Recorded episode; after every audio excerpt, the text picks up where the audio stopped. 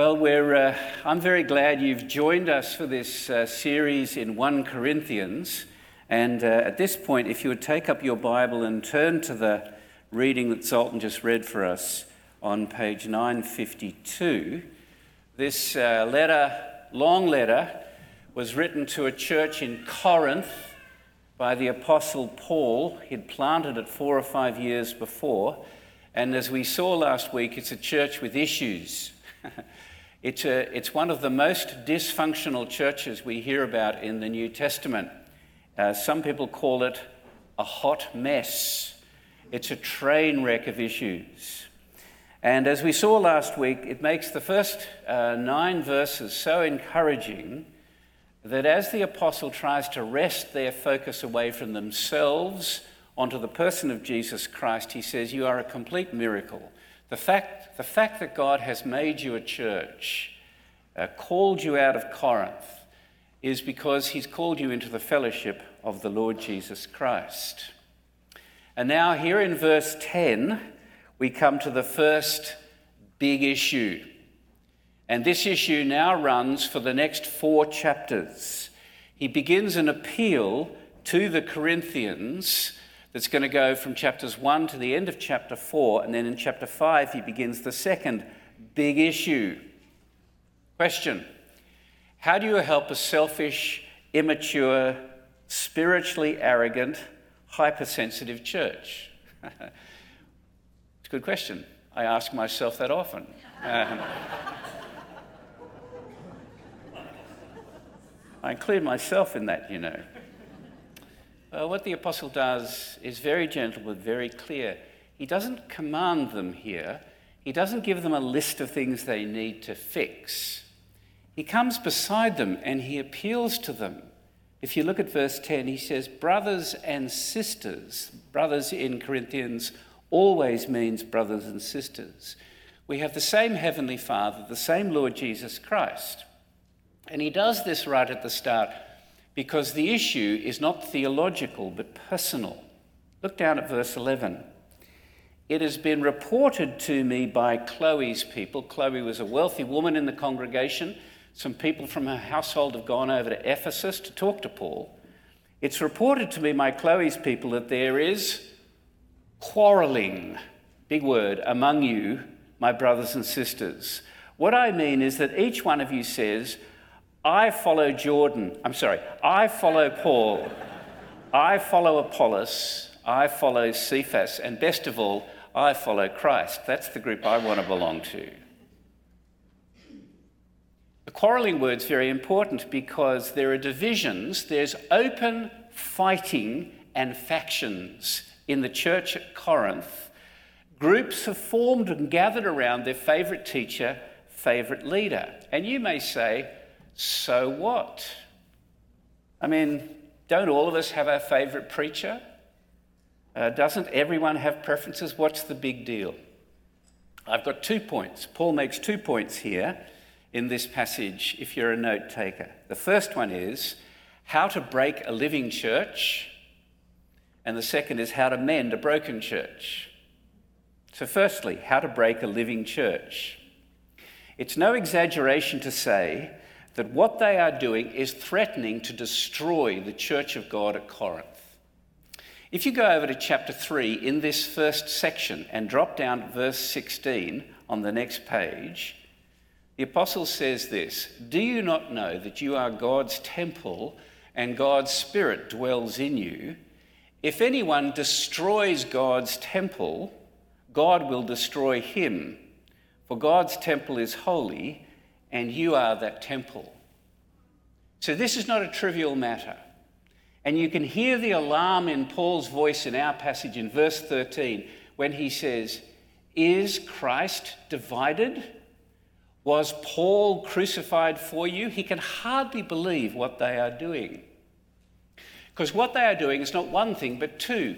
They are gathering around these four different names, forming cliques and factions, and they're quarreling. They're open, openly fighting and competitive with each other. They're bu- boosting their own human leaders as a way of boosting themselves. They're climbing over one another for reputation. And it's broken out in open hostility and fighting and quarreling and verbal con- combat in the church. I don't know if you've ever been in a church like that. It's awful. But it's very common in churchland. We're bothered and consumed about things that don't matter. And not bothered and not consumed about things that do. In churches, we fight over all sorts of things that are not the gospel style of preaching, style of music, style of services, style of building, style of clothing. In Corinth, there were at least four groups. The first group says, I, I follow Paul. Now, this is probably the old guard, you know, the first ones converted at Paul's time. They just said, well, he was our founding father, he's the planter, he's the apostle, he's our guy. And you might think that the apostle Paul would say, I like this, I like that group. Let's make that group bigger. I mean, it's very different than getting beaten and thrown in prison but he's not going to have anything to do with it. The other group is another group that says Apollos is our guy. Back in Acts 18, where we read the story of how the gospel first came to Corinth, after Paul left, a young man named Apollos came to Corinth. He was from Jewish background in Alexandria. He was brilliant. He was articulate and an eloquent speaker. And he taught the gospel from the scriptures with great knowledge and power and he refuted those who disagreed. It would be like having a preacher who had four PhDs, who held the record, the world record for 100 metres, who climbed the chief before breakfast. Am I getting the picture across? Just released six award winning albums. I'm just making this up. There's no disagreement between Paul and Apollos. Apollos has done nothing to create this personal following, but he's much more appealing to the Corinthians because he's so, he's so outwardly impressive. And you can see the Corinthians saying, finally, we've got someone we're not embarrassed to bring our non Christian friends to hear. Finally, strong and powerful person, we can make a real impression on our pagan neighbours. Come and hear Apollos. The group around Cephas, and that's the Greek word for Peter, probably Jewish group. There's no evidence that Peter ever got to Corinth, but they might have some connection with him. And the Christ group, this is the ultimate in one upmanship. They just, they just look down on everyone else. What are they doing? What they are doing is they are bringing into the church a profoundly secular Corinthian practice unchallenged and unchanged. The terrible quarreling comes back in chapter 3, verse 3. If you just cast your eyes down there, Paul says halfway through the verse, while there is jealousy and, here's the same word, quarreling among you, are you not of the flesh and behaving in a human way, behaving like every other Corinthian? Verse 4. When one says, I follow Paul, and another, I follow Apollos, are you not being merely human? Or some translators say it, are you not just operating in a secular fashion? In Corinth, the main entertainment, the main education, the main activity of the elites was dominated by a group called the Sophists or Sophists. It depends what university you went to. It was the most lucrative job available in Corinth. Sophists were public performers and orators, brilliant at philosophy and debate, brilliant at putting other people down. They were professional quarrelers who were really good at their job. You didn't need social media in Corinth. You promoted yourself by live quarreling with someone else. And most evenings you could go out into the uh, open market squares and watch them competing with each other, way better than Netflix. These are the ones Paul calls in verse 20 the debaters of this age. And they would come to Corinth and they would open shop in the public square, and wealthy families would send their young to be disciples. And you would form a school and you would make a fortune. And if you became a disciple of one of these sophists, you would say something like, I am of Alvinus Balbina, or I am of Celsius Lepidus, or I am of Maximus Posthumus, or whoever your teacher was. And they would imitate their, their teachers in fashion, in speaking style, even how they walked. And above all, competition was at the heart of being a disciple.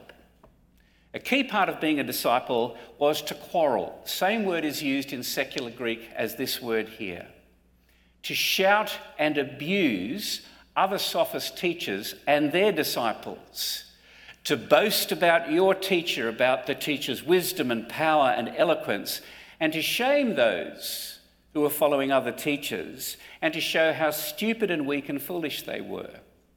We have record a couple of years after Paul leaves Corinth of a Christian teacher who goes into Corinth, who goes up to the temple of Poseidon and watches sophists fighting each other and shouting at each other, descending into fist fights, and they killed each other. Some of the disciples would kill each other. This was uh, amazing. And what the Corinthians are doing is they're bringing in a competitive Corinthian city culture straight into the church, and they're operating exactly like the world around them. And Paul says if you do that, you're in danger of tearing Christ in, pieces and destroying the body of Christ in Corinth. And the reason it's so destructive is because it's based on pride. Pride is the opposite of love. It's the opposite of the cross.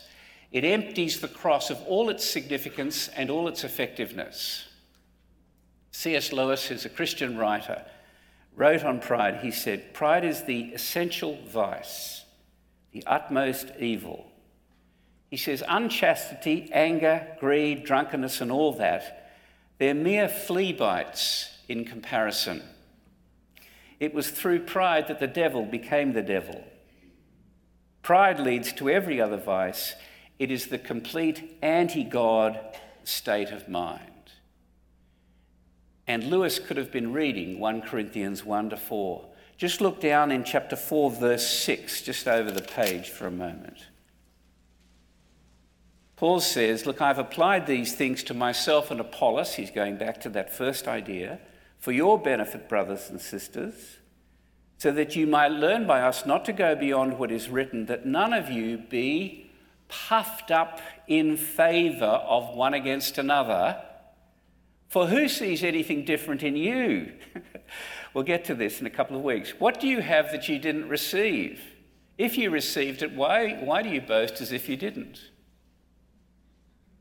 But this word puffed up, which is also translated as arrogant, comes back again and again in Corinthians. And the word literally, it's what you do to a balloon or a soccer ball. You just blow hot air into it until it can float. And Paul says, You Corinthians, you're puffing yourselves up against one another so that you can feel better. It's arrogance, it's pride, because it's spiritual competitive, competitiveness. Back to Lewis again. He says, Pride is essentially competitive. It's competitive by its very nature. Pride gets no pleasure out of having something, only out of having more of it than the next person. we say people are proud of being rich or clever or good looking. He says they're not. They're proud of being richer or cleverer or better looking than others. That's why pride is enmity. Not only enmity between humans, but between us and God. For pride, he says, is a spiritual cancer. It eats away the possibility of love or contentment or common sense.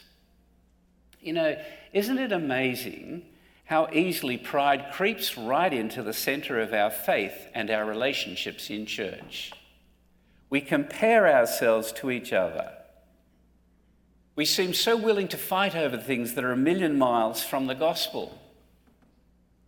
I'm in two minds about telling this story. But I worked in another church 13,000 kilometres away from here, and the church council meeting descended one night into a shouting match. And on one side of the table was the rector's warden, and on the other side of the table was the head of InterVarsity in New South Wales.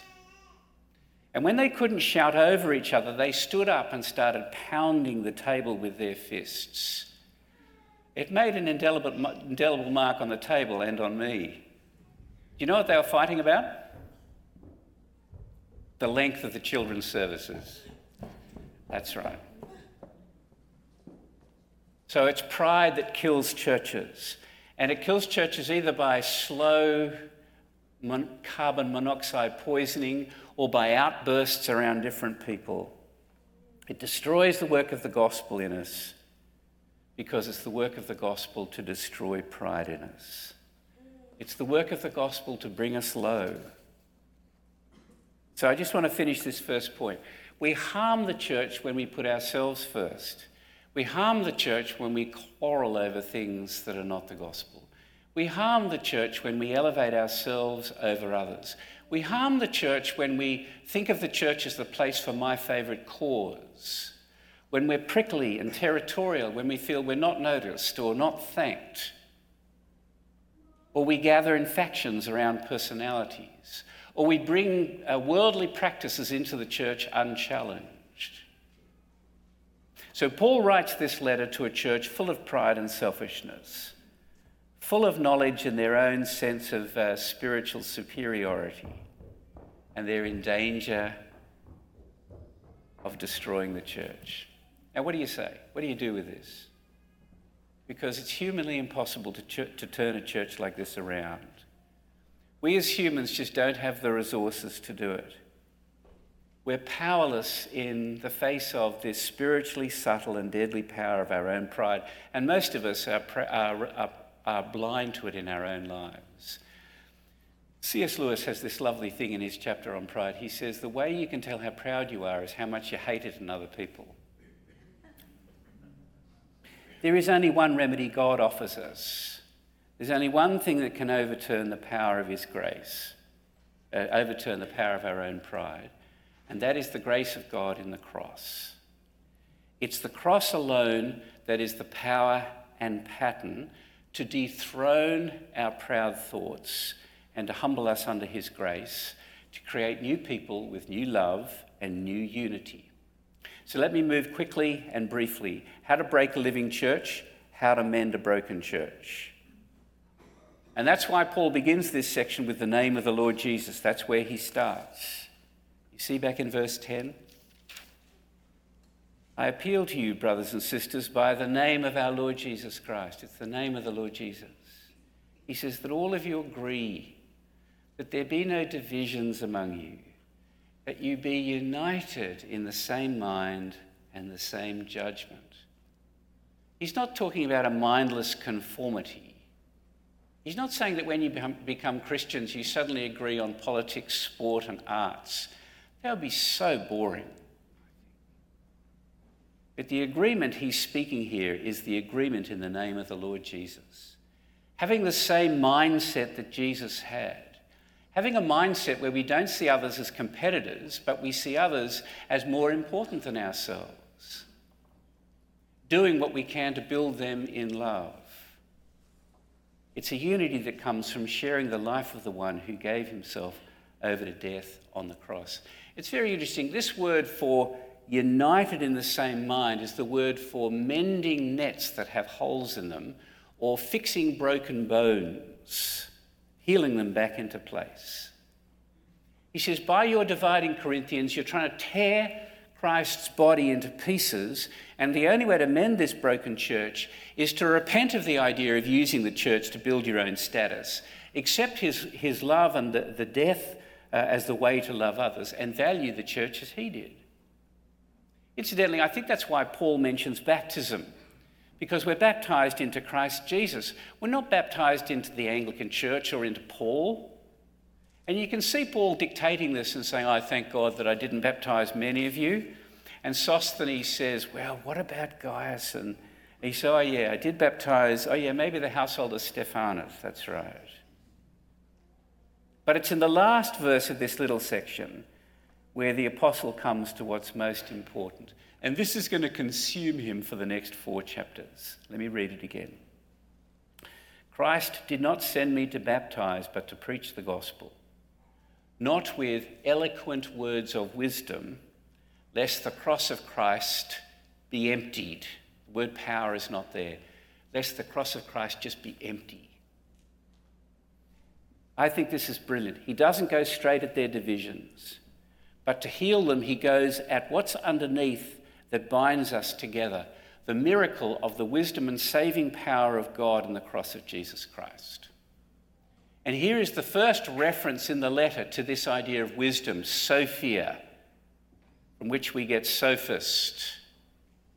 He says, I am not preaching with words of eloquent Sophia, clever, sophisticated, deliberate, deliberate eloquent speaking speaking that manipulates the audience for a particular response, particularly to gather disciples around themselves. It's what the Corinthians wanted. It's what a lot of, a lot of people in Vancouver want. The Corinthians want to be wowed, they want to be manipulated, manipulated. They want to be overwhelmed by emotional eloquence and moving stories to show how clever the speaker is. And the apostle says either we allow the cross to empty of us of pride and self love, or we, um, we empty the cross of power and significance. And he applies the power and grace of God in the cross to this Corinthian issue of quarreling and gathering around favourite leaders. Because as we're going to see over the next few weeks, it is the cross of Jesus Christ that, that deconstructs what's wrong in the culture of Corinth, just as it has the power to do in the culture of Vancouver. It's only the cross of Jesus Christ that gives us the power and principle of radical love and unity and self giving. And you know as well as I do that the more a preacher draws attention to themselves away from Christ, they more, the more they empty the cross of its saving power. Because the power of the cross is the sheer grace of utter humiliation and giving over to death of the Son of God. I'll just say this. Some people think that Paul was a pathetic speaker, that he was dull and could not rise and couldn't compete in the eloquent stakes. It's absolute nonsense. If you read his letters, just have a look at his eloquence. But he is saying that he deliberately chose to hide himself under the cross, not just in what he preached, but in how he preached. When I first became the rector of St. John's, a friend of mine gave me, he had framed a little text that uh, hung in John Stott's bedroom. John found it in a parish church some years before. And it go, I pulled it out last night. It goes like this When telling thy salvation free, let all absorbing thoughts of thee my heart and soul engross. And when all hearts are bowed and stirred, Beneath the influence of thy word, hide me beneath thy cross. It's beautiful, isn't it? And you can tell, can't you, when a preacher is after approval? They will use charm to captivate and cleverness to manipulate, and it's about prestige, and it just empties the cross of its power. The cross becomes a tool for their pride. I think we live in a day in our world, most people, I think, believe that our society is more divided fractured than ever before. There's more mutual suspicion and hostility between nations and within nations. And there are easily identifiable factions in just about every area of life. And St. John's, I think we ought to thank God for the precious unity that He's given to us over the years. It is a gift from God, it's not ours. But He's given it to us and He's called on us to maintain that unity with humility and with love. Because in the end, what is behind divisions and quarreling in the church is pride. And the New Testament doesn't come along and offer us advice saying, stop that. It comes along and offers us the Son of God, bleeding and dying in the most humiliating way to pay for our pride and our selfishness, an act of heartbreaking, pride emptying, love creating grace. And it's only the cross which opens the door to a new unity, not marked by self seeking, but seeking the good of others. So this morning, as we come to receive the body and blood of Christ, let's pray to God, not just thanks for his unity, but pray that God would give us that humility we need to seek the best of others and to love others as Christ has loved us. Now let us kneel and pray.